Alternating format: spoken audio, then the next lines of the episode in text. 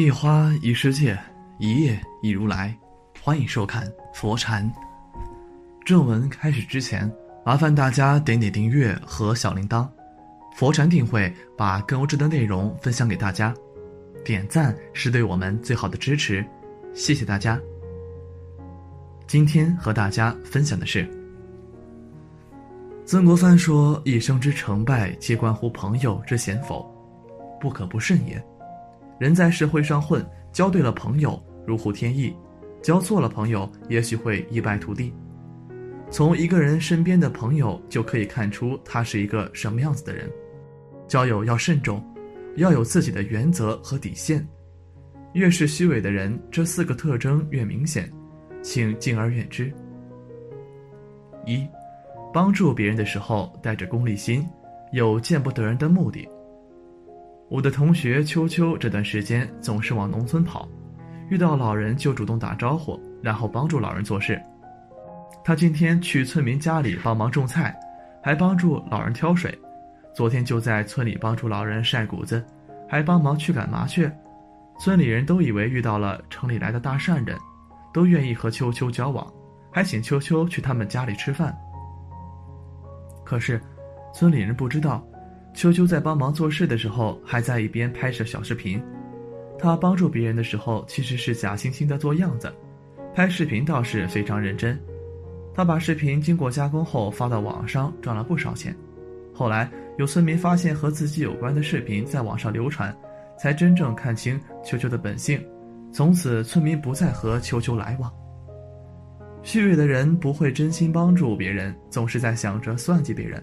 并且用一些温暖举动来博得别人的好感和同情心，实际上他做的好事都是有利可图的事情。遇到这样的人，还是敬而远之为好，别当了冤大头，还在为别人鼓掌。我们要记住，行善先爱首先必须是自愿的，另外更是不能带着丝毫的个人功利目的来的。特别是这一点，凡带着有自己的功利目的，所做的事情就会变味儿。因为那样做，你根本就不是在帮助别人，而是在为自己，这是与初心有违的；而有目的的为，则是作孽。人原本就是在提倡需要少点欲，少些贪，但功利，远是非。如果你做不到这些，也不要紧的。人是不可能样样都可以做得好好的。我们在朝着好的方向走，能够走几步是几步。只需心里没有邪恶之念就可以了，但是要是以功利之心为目的去做善，其实那是在远离善。虽然社会有的时候会在宣扬行善、表彰善举之人，那是社会需要有更多的人来相应，营造更好的善良社会。被表彰的人是需要付出更多，是需要带领更多的人走上这条善举之路，而不是趁机来沽名钓誉。实现自己的个人目的。曾国藩的名言：“做善岂非好事？然一有好名之心，即招棒招祸也。”就是一个警告，对那些怀着邪念的人一个警告。我们既然是付出，就必须是不需要回报的付出，而付出多少也是没有规定固定的，只要我们用心尽心就足够了。只是一定要记住一点，不要带着任何的个人功利目的。二，喜欢吹捧别人和炫耀自己，内心却见不得别人好。虚伪的人往往是左右逢源的人，说话比较狡猾，谁都不得罪。有一次，我和上司去出差，因为单位的车都派出去了，我们就外请了一辆小车送我们去高铁站。一路上，司机说：“看你们二位有一颗菩萨心肠，到任何地方都会办事一帆风顺。”如果不出所料，过一段时间二位都会高升，真的，我会看相。你们再看看我的车，二十多万买来的，跑长途最合适了。一般的出租车都不会买那么高端的车。一路上我们聊得还算愉快。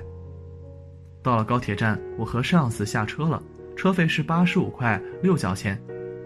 我说师傅，四角钱就算了。说罢，给司机一张百元钞票。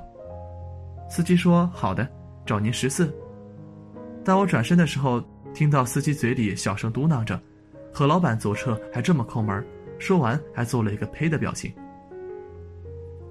有的人说话的时候一直是吹捧别人，从来不说别人的缺点，他还喜欢吹捧自己，炫耀自己的成绩，想要成为某个群体的领军人。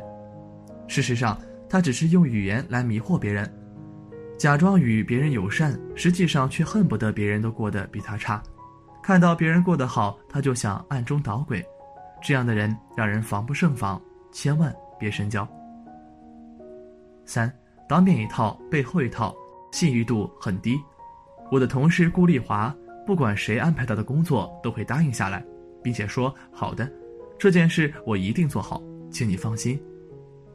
过几天，你问他工作做好了吗？他就会说正在努力中，请你稍等几天。再过几天，你又问他工作做得怎么样了，他还是说过几天就好了。最后工作一拖再拖，你不得不赶紧把事情做完，不再催问他。有一次，单位想派一名员工去和一位老客户谈判，要把第二年的合同签下来，顾丽华主动请缨，要去完成这个任务。上司在会上点名表扬他，大家要向顾丽华学习，有工作任务的时候主动担当，态度很积极。过了一个多月，那位老顾客都找上门来催问合约的事情。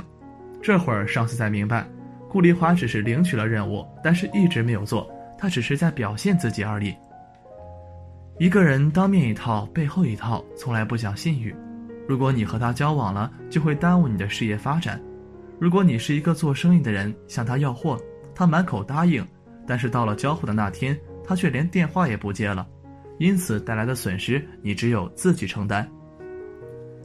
人和人不一样，有的人特别会适应环境，但他不是靠纯粹的真诚，而是那种表面看来非常让人愿意接近，但实际是有种东西隐藏很深，不容易被人发觉的人。